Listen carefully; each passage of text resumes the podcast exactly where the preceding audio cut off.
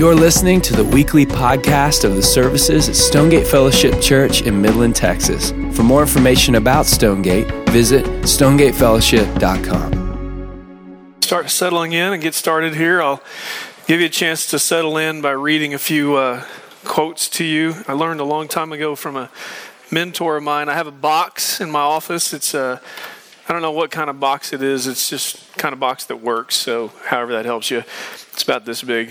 And I keep these size cards in it.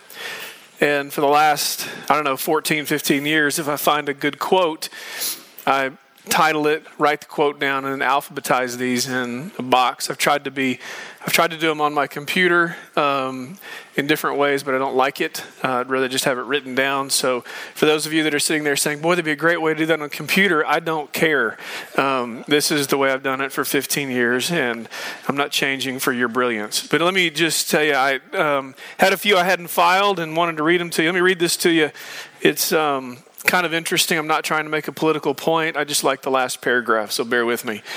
Uh, the reason why a bachelor's degree on its own no longer conveys intelligence and capability is that the government decided that as many people as possible should have a bachelor's degree. There's something of a pattern here. The government decides to try to increase the middle class by subsidizing things that the middle class people have. If middle class people go to college and own homes, then surely if more people go to college and own a home, we'll have more middle class people. But home ownership and college aren't causes of middle class status. They're markers for possessing the kinds of traits of self discipline, the ability to defer gratification, etc., that let you enter and stay in the middle class. Here's the paragraph I like Subsidizing the markers doesn't produce the traits. If anything, it undermines them. One might as well try to promote basketball skills by distributing expensive sneakers. And so, uh, if you were paying attention to that, that's really funny. Anyways, um, Here's a quote from Mark Twain. This might be relevant in our highly polarized day. I know Mark Twain may not be your favorite, and he's not exactly, uh, you know, a, a Billy Graham kind of guy. But, anyways, whenever you find yourself on the side of the majority, it's time to pause and reflect. Whenever you find yourself on the side of the majority, it's time to pause and reflect. Another quote I have on this same piece of paper says Leadership is rarely found in the middle of the pack or the group. So, some interesting things to consider. Psalm 51, I want to start there again this morning. Psalm 51, just a prayer of our heart as we begin this time together, and we'll get to Hebrews here in just a second. Thanks for being here. Things are winding down as you're finding Psalm 51. If you want to read it, with me as, a prayer just a little bit of information about um, our, our schedule. I'll be with you the rest of April. I might be with you through part of May. Scott Hall was going to be teaching you through the month of May, but uh, Scott's had some family issues that have him away in South Carolina.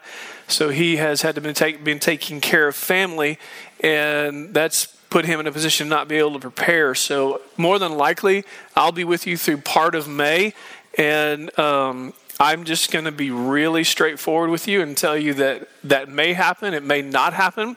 But if it does, I will probably teach you um, primarily leadership material stuff from things I've been doing the last year rather than some exegesis from the scriptures because all of my exegesis work, my pastoral preaching work, is going into Sundays and also preparing for a trip to train about 250 pastors in China and uh, also for some other speaking engagements that I have, as well as camp. My most important issue on the map right now is that I'll speak five times at camp to our high school kids, and that is by far the the thing that's on my radar. So preparing for that. So just being honest with you, but if we cancel May, the reason for that is because um, we just feel like we may not be prepared well enough. There's also another men's trip going to Glorieta. Leon, when is that?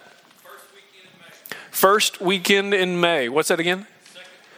Second, third, and fourth. So the last trip to Glorieta, if you guys are wanting to help us get that place finished and get ready for our arrival, uh, some some just uh, great stuff going on there. And if you know any kids that need to be going to camp, get them there. And if one of yours is uh, one of the ones that hasn't signed up yet, because you think they're going to be blessed better by playing one more game of baseball or soccer on their select team that you think somebody cares about, you need to put them in camp for the benefit of their soul rather than that uh, false uh, living through them that you're doing. Praise the Lord. Praise the Lord. Love you, love you, love you. Psalm 51, verse 10. God, create in us a clean heart and renew in us a right spirit, a steady spirit. Do not cast us away from your presence. Don't take your Holy Spirit from us. Restore to us the joy of your salvation and uphold us with a willing spirit. That phrase in the Hebrew, to uphold me with a willing spirit, literally means give me a heart of courage to keep pressing on to greater things. It's a tremendous word. It's not just a word that says, make me, give me a heart that wants to just finish. It's a courageous heart. It's a fighting heart. It's a warrior's heart that he's praying for. Only when God does that will I teach transgressors your ways and sinners will return to you. Father, would you open our eyes this morning to see wonderful things from your word? As we, as we really hit the brakes on two verses that have oftentimes been abused for the cause of the church and high attendance Sunday, but really have such deeper meaning for us as men pressing into the heart of God and you pressing into us and the importance you have placed on the daily life we have to preach the gospel by the way we work and in these last days. I thank you for the sacrifice of these men to get up early to come to this time. For those who are here making coffee early and who picked up donuts and different things like that. But we ask that you'd open our eyes and speak to us. In Jesus' name, amen. All right, chapter uh, 10 of the book of Hebrews. Hebrews chapter 10. Hebrews chapter 10. And um, as I told you the last couple of weeks, chapters 8, 9, and 10 are the heart of the book of Hebrews. Uh, book of Hebrews follows a very similar pattern uh, that many other books of the New Testament do. You'll have an introduction, you'll have some theology, and then it'll move into application. With the book of Hebrews, there's very little introduction. In fact, it's not much more than a passing hello. And then immediately it dives into the depth of who Jesus is. He's superior to Moses, he's superior to the angels. You have this interlude in chapter 4 where he says, Don't miss the rest for your soul that God offers. He uses the example of the children of Israel missing the promised land. And then he talks about this once and for all sacrifice of Jesus that solidifies our salvation. And then when he gets to chapter 10, about verse 19, it's a transition. And it's a transition into what do we do now? It's just like Ephesians, chapters 1, 2, and 3, theology, chapters 4, 5, and 6. What do you do now? Romans, all the way through chapter 8, well, all the way through chapter 10, really 9 and 10, and then chapter 12. What do you do with it now? Colossians is the same way. Philippians is nearly the same way. And here in Hebrews, he's transitioning into what do you do now? He's talked about how our being is changed. We're teaching this. Dean and I have the privilege of walking with our seniors on Wednesday nights, and we're trying to teach them how the heart of being a follower of Jesus is not behavior modification and sin management. It is a being. It is the inside. It is who I am. It is the me that makes me who I am being changed and how that radically changes my behavior. The gospel is all about my being being changed. And by the time you get to chapter 10, verse 19, he's going to begin pushing into what do you do with this truth related to your life. So I'm going to pick up in verse 19, but this morning we will only be in verse 24 and 25 and we're going to kind of go through the, the, the depth of the words, and then I want to give you four things to consider related to your day to day life. So, verse 19, therefore, brothers or brothers and sisters, since we have confidence, we looked at this last week. If you don't have the notes, let me know. We'll get you a copy. But since we have confidence to enter the holy places by the blood of Jesus, that blood that was once and for all shed for our salvation, by the new and the living way that he opened up for us through the curtain, that is, through his flesh. All this referencing how Jesus paid the price so we could enter into the holiest place, the presence of God, be in his, his life and his glory. Since we have a great priest over the house of God, let us draw near with a true heart in full assurance of faith, with our hearts sprinkled clean from an evil conscience and our bodies washed with pure water. Let us hold fast. Remember that word was this lashing down, the confession of our hope without wavering. He who promised is faithful. Now, verse 24 and 25, the meat of our text this morning. Let us consider how to stir up one another to love and good works, not neglecting to meet together, as is the habit of some, but encouraging one another, and all the more as you see the day drawing near. Now, if you want to go to your notes, I'm just going to walk through those with you.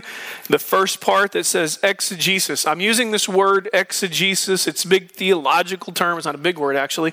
And it literally means just letting the scriptures exit out of themselves what is inside of the scriptures. The opposite of that would be eisegesis, reading into the scriptures what you want the scripture to say. So, what we want to do is exegete what the scriptures say. You guys do that? When you read the Bible and you say, What does it say to me? When you say, What is the scripture teaching me? What are the words saying to me? Rather than, What do I want the words to say? We live in a culture that really likes to let the Bible say what they want it to say rather than letting the Bible speak clearly. So we're doing our work of exegesis. I'm not trying to insult your intelligence. But I really want you to see the depth of the words that the author is using here. So let's pick apart a few words. Verse 24. So let us consider, you can see the definition there, to think about deliberately and to find a way to make it happen. So this whole thing that he's going to tell us to do is a discipline. It's something I have to I have to conscientiously make myself do. It does not come naturally. You could say it may not even come spiritually. It is a command, it is an imperative. I have to find a way to do what he's about to ask me to do. And you're going to see in a moment, it is my tendency to back away from doing this. It's the tendency to push away from what I'm being asked to do that is essential for my life, for your life, and for the life of our city. So let's keep going. Let us consider how to stir up one another. Now, this is my favorite word in the whole passage, and, and I'll show you why. Look there in your definitions. I, I just put it in bold stir up. I gave you the Greek word. You can say that however you choose to say it. But listen, look at some of these definitions of this word. It's a very rarely used word in the New Testament, but it says to, it means to spur up. Look at this one to stir to anger, to irritate and to stimulate, to be i love the fact that it's, we're biblically being told to anger each other it keeps going to be provoked to incense uh, to, then I gave you the, a repetition of that provocation and irritation. But let's look at some other places in the Bible where this is used so you can see how serious this word is. Go back to the left in your copy of the scriptures to the book of Acts, chapter 17. Acts chapter 17. Same word, and it describes the action of the Apostle Paul. Then we're going to move to 1 Corinthians 13 and see something different. So, Acts chapter 17, we're, we're, referencing this word about how to stir each other up. The writer of Hebrews is telling us we have to do this to each other. In fact, we have to think about how to do this to each other. We have to think about how to hack each other off if we have to. But there's a reason for it because you're fighting for something more. It's why I love analogies related to sports because you can get a sports team together and they get on the field together and they refuse to not stir each other up because there's a greater victory at hand. And oftentimes we don't see the greater issue at hand. And so look at Acts chapter 17, verse 16. Now, while Paul was waiting for them at Athens, his spirit was provoked within him as he saw that the city was full of idols. That word provoked is our same word that we have here. He was angered, it stirred him up. It's, it's the same anger many of you feel when you see things in culture that you know are wicked wrong and are destroying families and people. It's the same anger you feel when you watch the nightly news or read the Wall Street Journal and you read something that makes your, I'll use this phrase, it, it makes your blood boil when you know it's not true and it's, it's hurting people, when you listen to a politician speak or even a preacher who says something you know is not true. And for the Apostle Paul, he's looking at all these idols and is angering him. But look at his response because it's critical to see what he does to culture as opposed to what we're supposed to do to each other because he's speaking to people who do not know Jesus. And in verse 17 it says, So he reasoned in the synagogue with Jews and devout people and in the marketplace every day with those who happened to be there. In other words, even though it, it infuriated him, he did not accuse them, but literally the word is he dialogued with them. It is where we get our word dialogue when it says he reasoned with them. He saw it, it angered him, but he saw the bigger picture. And in the culture of people who didn't know Jesus, he chose dialogue, not ridicule and anger towards them. That's a huge lesson for us as we seek to engage a lost culture. It may anger you what they do. It might incense you to see what they're doing, but it does not move the message of Christ to hurl your provocation at them. Look at the lesson of Paul in dialogue. But on the other hand, when it comes to you and I as brothers in Christ, we are told we may have to get in each other's faces. Now look at 1 Corinthians chapter 13. Let's look at that. So you see this, this use of the word. It angered Paul in the, in, the, in the culture, but he spoke graciously and he dialogued. Now 1 Corinthians chapter 13 gives us another way to have to, uh, well, really receive this. And, and what that means, what I'm, what I'm trying to show you is if we have to learn to stir each other up, then we have to prepare our hearts for when someone tries to stir us, okay? And let's be honest. Most people who try to stir you at first probably have more stirring that needs to be done in their life than they're trying to point out in yours, right? I mean, a lot of times people come up to you and they want to just, you know, brother, I just want to tell you this, and I just want to tell you I love you first. You know you're in trouble. You know it's a bad day from that point on. So, but look at 1 Corinthians chapter 13, verse 4. Love is patient, it's kind, it is not envious, it does not boast, it is not arrogant, it is not rude, it does not insist on its own way, it is not irritable or resentful. And there's that and that phrase is our word that we're using. So when you look at the writer of Hebrews telling us we have to push each other's buttons, the prayer has to be the following, at least it does for me. Dear God, please help me to receive being stirred up. Please help me to be ready to receive being stirred up. That's hard. That's very, very difficult, and I'll get into some more application of that as we move to the back side of your page. But when you put these, th- these together, it's literally shaking each other. And, and maybe you've, you've had to do that. And I'm not talking about, you know, disciplining your kids. I'm talking about the brother in Christ who you see things happening in his life and you have to sit him down. You have to say, man, listen, you can't do this. But we're not allowed to just point it out. We have to do some other things related to each other. So let's look at some more of the words. Go back to Hebrews chapter 10, and let's look at the rest of these words. So let us consider we have to plan it, we have to think about it, that we're going to stir each other up. We're going to have to irritate each other. We're going to have to sort of wash each other out and maybe even anger one another. But why?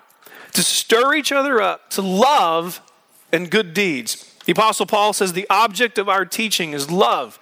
So if I see you not walking in love, if I see you making Christianity look foolish because you're, you're lashing out at culture, I'm going to pull you aside and say, You're not showing the love of Christ. And you're going to say to me, I am telling people they are sinners. That's wonderful. I'm glad you're doing that. But why not first you treat them as incredible, one of a kind, miraculous creations of God and show them the love of Christ rather than pointing out their sorriness and their wickedness.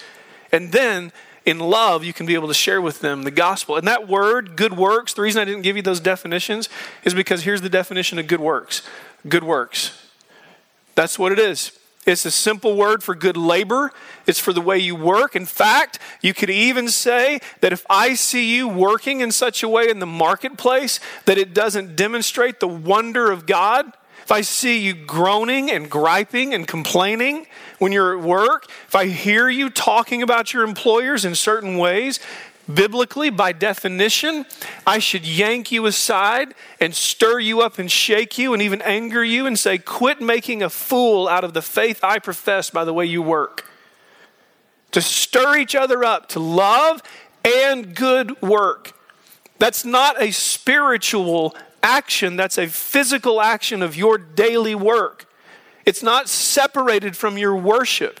As a matter of fact, you can't claim to be a worshiper on Sunday if your daily labor is not an expression of the one you worship every day. If you show up on Sunday and raise your hands and sing, Praise the Lord, but Monday through Friday, your work is not exemplary, excellent, and a display of Christ, you are a hypocritical worshiper on Sunday at best. Your work is to be worship. You were created to labor. Labor is not a result of the fall. Labor is an expression of worship. And if I see you or you see me working or laboring in such a way that it does not bring glory to God, then you have permission by the writer of Hebrews to anger me and say, Quit being so sorry about this. Pick it up. Come on. So people see Christ in these last days. Verse 25.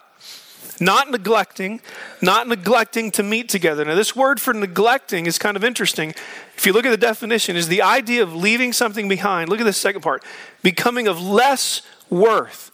What he's saying is don't let this priority of engaging each other become less important to you. And that's why I told you at the beginning of our time together, these disciplines in our lives as followers of Jesus can become less important to us and we can sort of set them aside. Doesn't mean they don't matter to us, but we become less disciplined in them. And I'll tell you this the more you grow as a follower of the Lord Jesus personally, the more you'll have to fight to push in to find a group of people to do life with and to be accountable with. Because you will become self feeding and self sustaining, which is good, but you will also not feel like you, you will not feel like you have to depend on others to speak into your life. And I'll tell you, when we turn the page, the higher you rise, so to speak, the higher you go, the, the, the greater level of leadership you attain in your life and work, the more difficult it is because it becomes an issue of trust. And so we'll talk about that some more. Do not neglect meeting together. So look at the definition of meeting together. You see this, it, it has the feeling of the word synagogue in it. This meeting together is not the word for church. If you ever hear people talk about the church being the ecclesia or the called out ones, this is not the word there. Okay? Look at the definition a very rare secular Greek word that carried with it the act of gathering together and assembling together, not a specific place of meeting but the specific act of meeting together. In other words, find a way, keep finding a way to get together with one another so that you can stir each other up. You can encourage each other. Find a way to do this. Let's keep going. As is the habit, do not neglect to meet together, as is the habit of some. That word for habit, you can see in your definition, is where we get our word for culture. So the culture is to not get together for the greater purposes of growth, Christ likeness, and spurring each other on. The writer of Hebrews is telling us you have to make it a discipline. You have to keep pushing against the culture of not gathering together. And then it uses this word when you come together, not neglecting to meet together, as is the habit of some, but encouraging one another. That word, parakaleo, if perhaps you've heard the word used for the Holy Spirit, the paraclete, coming alongside. Now, here's the, uh, here's the rest of the argument. I have the permission to walk up to Keith Roberts, my friend, and I'm just making fun of him just because he's sitting over there. And um, funny thing about Keith, he's so respectful. When he first met me years ago, he always called me pastor and he still does. And and I appreciate that, but I don't like it. And and so I I um um so one day I came up to him and I said, Keith, I'm gonna start calling you guitar player until you quit calling me pastor. Okay. So every time we meet, I go, hello, guitar player. And so he calls me pastor. And I'm like, so anyways, um, but so I see him messing up, like he's hitting all the wrong notes. So I, I pull him aside and I stir him up because I've made it a discipline to be together with him. But then the other side of that is I cannot stir you up unless I'm willing to hitch up with you and keep walking with you. That's the flip side of this argument. I don't have the right to stir you unless I'm willing to carry you. You don't have the right to stir me unless you're willing to carry. As a matter of fact, you don't have the right, and I don't have the right to stir up one another unless we're willing for a season to carry your load that is causing you to go through what you're going through. That's the difference. So if I see a brother not living in accordance with the way he is supposed to live, under his confession of Christ, when I stir him up, my question has to be can you tell me why this is happening? Because if I can alleviate this, if I can parakaleo this, if I can walk with you through this, I'll do it for a season because there's something bigger we have to live together for. That's the difference. I can't just roll into people's lives and go, you know, stir you up lightning bolt, stir you up lightning bolt, and walk away. I have to be willing to stir and then to walk alongside. I have to make it a discipline to gather with you and then to walk with you. That's the, that's the problem with only having answers but not being able to walk with people in culture. Which is, I would say, one of the greatest challenges facing the church today is it's easy to have an answer. It's another thing to walk with culture towards Jesus. It's easy to point It's another issue to go ahead and drive to get them there. Okay? So when he tells us to meet together and stir each other up, he finishes it by saying, well, look at the definition. I didn't even read it. Beseeching and exhorting and cheering. Man, I love that word. You may not like it. If you're an Aggie, yell, okay? Um, comforting, asking for help. Something akin to the refusal to allow one another to fall behind or fail. Let me tell you something. This is why when you watch uh, Sports Center or you see stories of teams that will uh, i remember seeing a story of a football team that had to that was hosting a, a, group of players who had been in prison. They were juvenile and, and and they never won a game. And this team played them and the coach told them all our fans are going to sit on their side and we're going to do everything we can possibly do to allow this team to taste victory some of you are so diehard you go you mean they threw the game bigger purpose bigger purpose. It means I have to be willing to throw an agenda in order to help you gain a win. That means I stir, I hitch up next to you, we walk towards your win. With this in mind, someday you'll stir me up, hitch up next to me, and move me to my next win. Okay? Stephen Covey called it a win win. The writer of Hebrews said it before he was born. So let's keep going. Not neglecting to meet together, as is the habit of some, but encouraging one another, and all the more, more and more as you see the day drawing near. I wanted to give you an idea of what it meant by the day. So I pulled this quote uh, from F.F. Bruce. So let's read it together. Some would indeed consider the impending destruction of the temple and of all that was considered sacred and holy to be the day. Remember, our audience is watching Rome run over their culture, their city, and their faith, or the, the uh, symbols of their faith. But the totality of the phrase, the day, is simply a reminder that each and every generation lives in the impending last day and are to thus live as a Christian generation in their time. It's always the fourth quarter, it's always the bottom of the ninth inning, bases loaded, two outs, full count. It's always, always that way. So turn the page. Let's try to find some ways to apply this before we hit the marketplace today.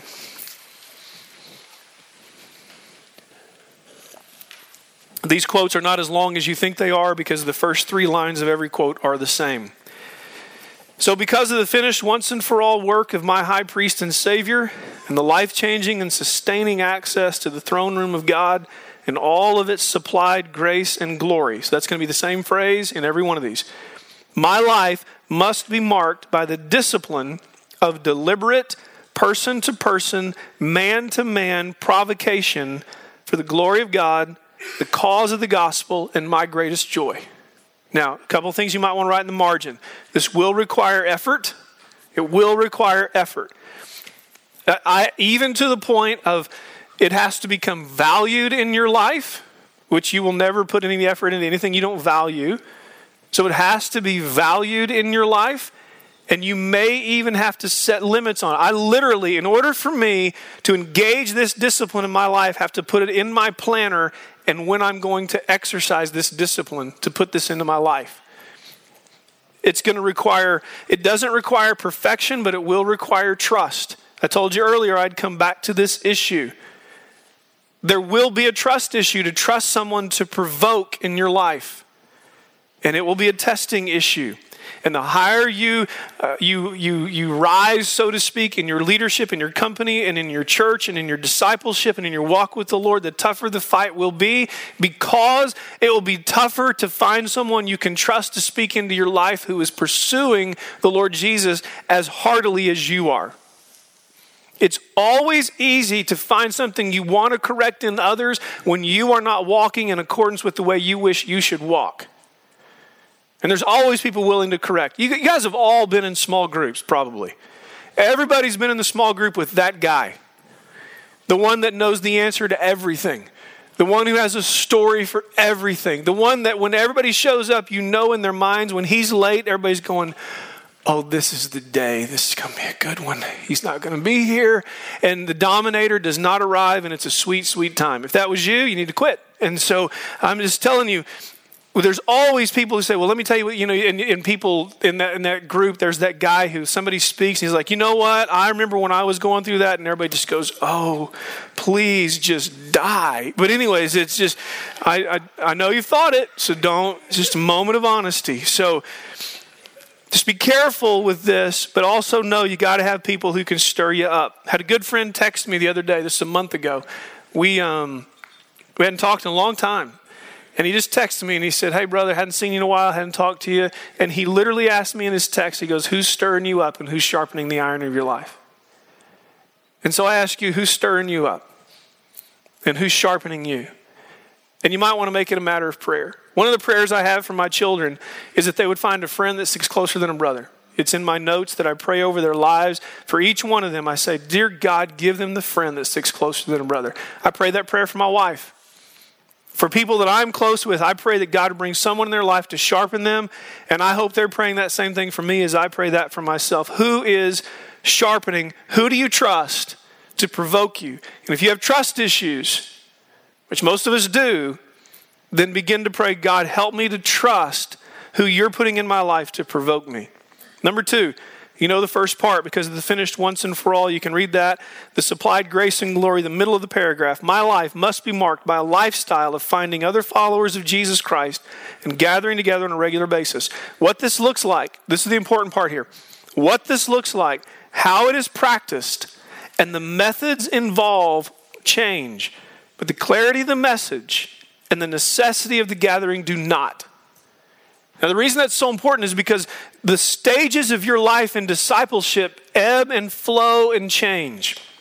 There could have been a season in your life where Sunday school, and I'm not making a Sunday school case, there could have been seasons in your life where Sunday school spoke great life into you. Then there were seasons where you needed something different and you needed a small group or something, a gathering in the office or something like that. This is not a verse telling people to go to church.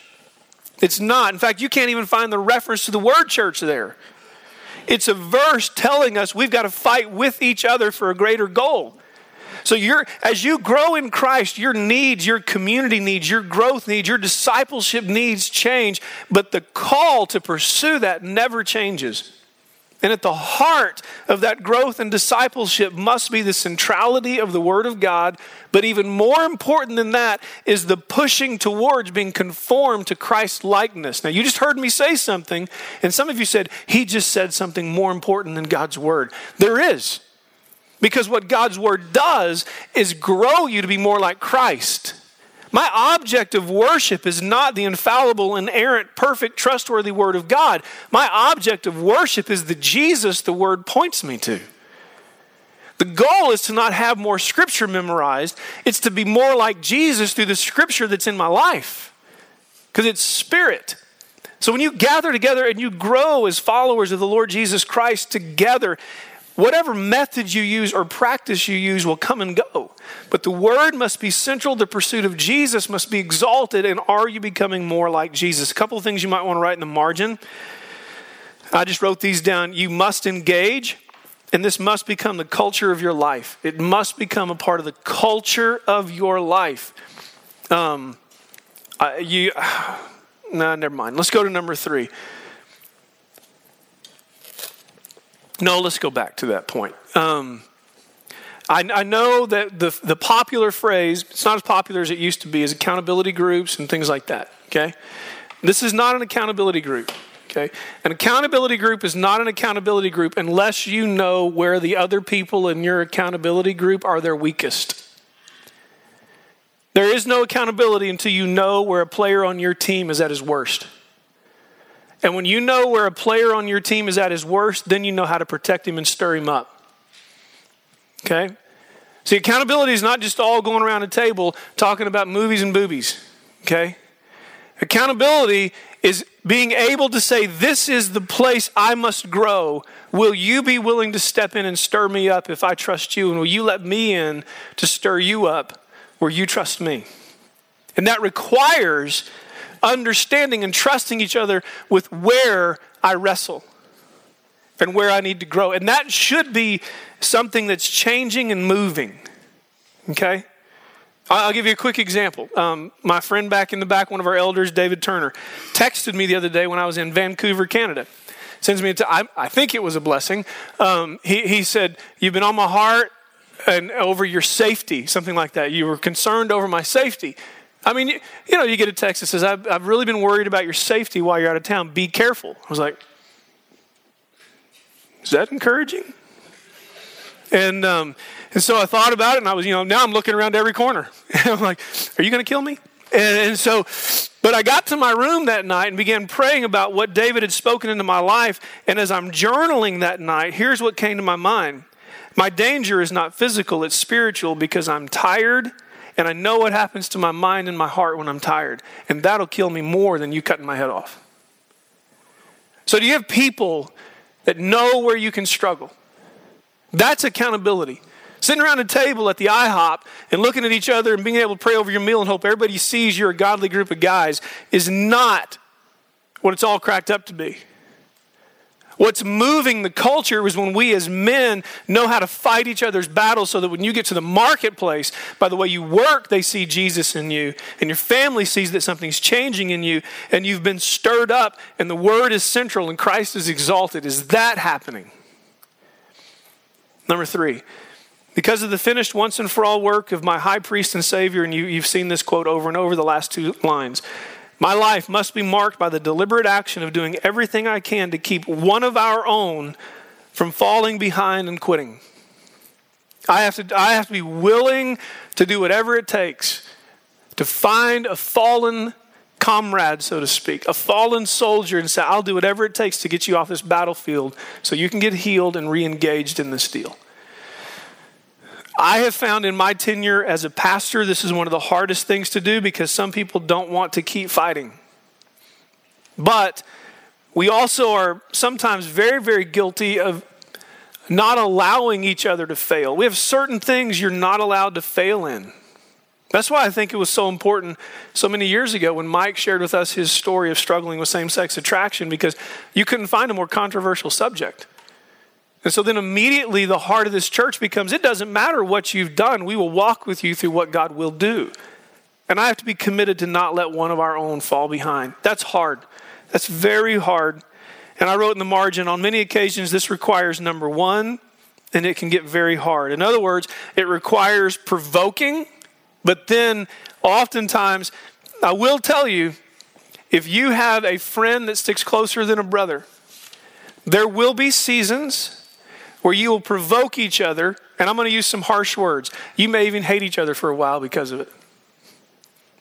But if your brother loves Jesus and you love Jesus, and the provocation was from the Lord, and you're committed to not leave each other behind, He will nurture that relationship back to the sincerity and beauty of a Christ centered relationship. It's just what happens as you push into each other's lives. You say, I don't think that's biblical. Really? Do you remember what Paul did in relationship to John Mark? When there was a dispute between he and Barnabas, it says, the Bible says, a sharp dispute. Imagine that dispute, Paul. And he says, I don't like that kid. He's weighing me down. And Barnabas says, Well, I think he's great. And Paul says, Fine, you guys go your way, I'm going mine. But then later on, there's a sweet reconciliation as all parties grow. So, a lot of stuff going on there. Number four, because of the finished once and for all work, you can see the phrase, go to the uh, fourth line. My life must be marked by the constant awareness that I live in the last days. There are no neutral moments. I hate that quote, by the way. I think it's true, but I hate it. I hate the fact that it's true. It doesn't mean I can't rest. But there are no neutral moments because my days have been ordained by God, my moments have been structured, my seconds have been numbered. There is no neutral moment. And my time on the earth matters to those around me and those who have gone before me. Turn to chapter 11, verse 39. Let's finish here. Next week we'll be in chapters 11 and 12. But this, um, this meditation, I think, is substantial. I'll let you decide whether it's awesome and great in your life. But verse 39, after this huge discussion about the heroes of the faith, all of these, though commended through their faith, did not receive what was promised. So our, our spiritual forebears never received, never saw, quote unquote, the completion of God's promise. Verse 40 Because since God had provided something better for us, that apart from us, apart from you and I, they should not be made perfect. In other words, the work of Abraham, the work of Moses, the work of Noah, David, Samson, Gideon, although they did what they were supposed to do, it's still not finished. The game is still being played. And the, that game is being witnessed. Chapter 12, verse 1. Therefore, since we are surrounded by so great a cloud of witnesses, I don't know what that looks like. I have no idea. I'm not even going to tell you what it looks like, but the, the imagination can run wild of what it could possibly look like, of whatever this heavenly host of witnesses watching us subbing in to finish their game. Like you, you've been tapped in, so to speak, not tapped out. You've been tapped in and your, your spiritual forebears are waiting for you to finish what they started. That's the truth. Look at verse 1. A great cloud of witnesses witnessing this because they're waiting to see you finish the race they started. What I love about this is that every single person mentioned in Hebrews chapter 11 was a, a, a notorious failure. And you should check up on that. What are you talking about? Abraham gave his wife away to harems twice. Abraham said to God, when God said, I'm going to give you a son, he goes, Why don't you just use Ishmael? Samson, you know his problems, and he's listed.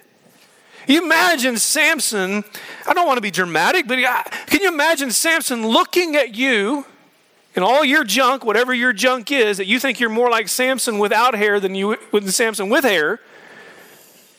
And then the end of his story is God, please use me one more time.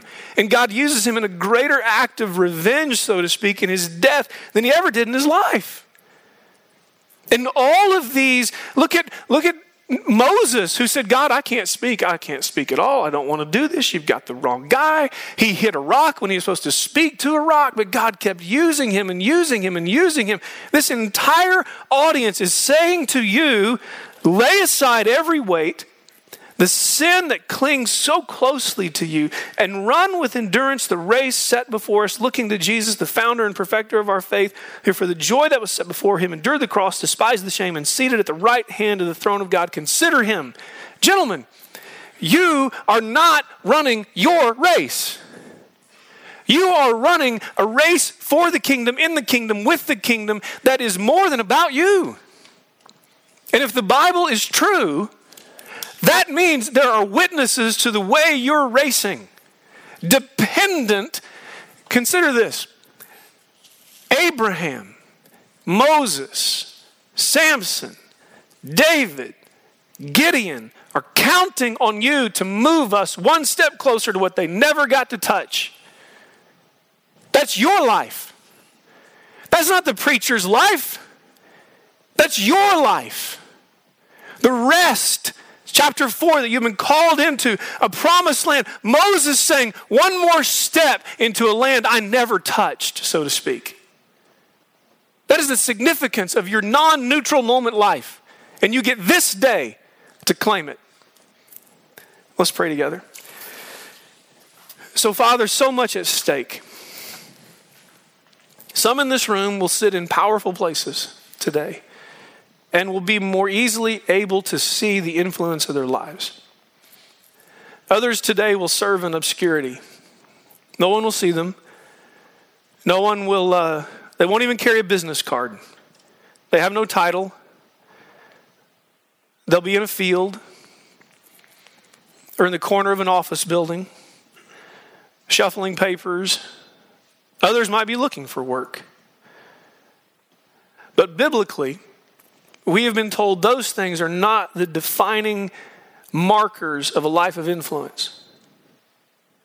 For the truth is, how we live in silence before you, but in the presence of others watching or not watching, determines how well we're running this race. So, Father, may each of us consider how to stir each other up to love and good deeds, to encourage each other, to not succumb to the culture of neglecting assembly together and, and fighting for each other and carrying each other's burdens and loads, but also deeply realizing in a, in a non dramatic but deeply truthful way that there is no neutrality to our lives, that we are a part of something that is vastly larger than we could ever imagine. And for those who would call themselves followers of Jesus, it is a high calling.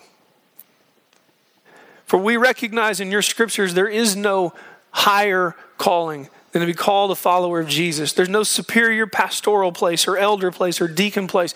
To be called a child of God means we are in the fight with a crowd of witnesses encouraging us to lay these things aside and to keep fighting. And may we keep doing that.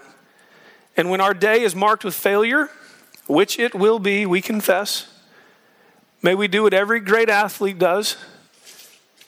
He looks at his failure tries to understand why it happened, works on what didn't work and how he can make it work, and strives to become a champion.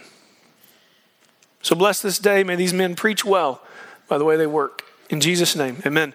Have a great day. Thanks for being here.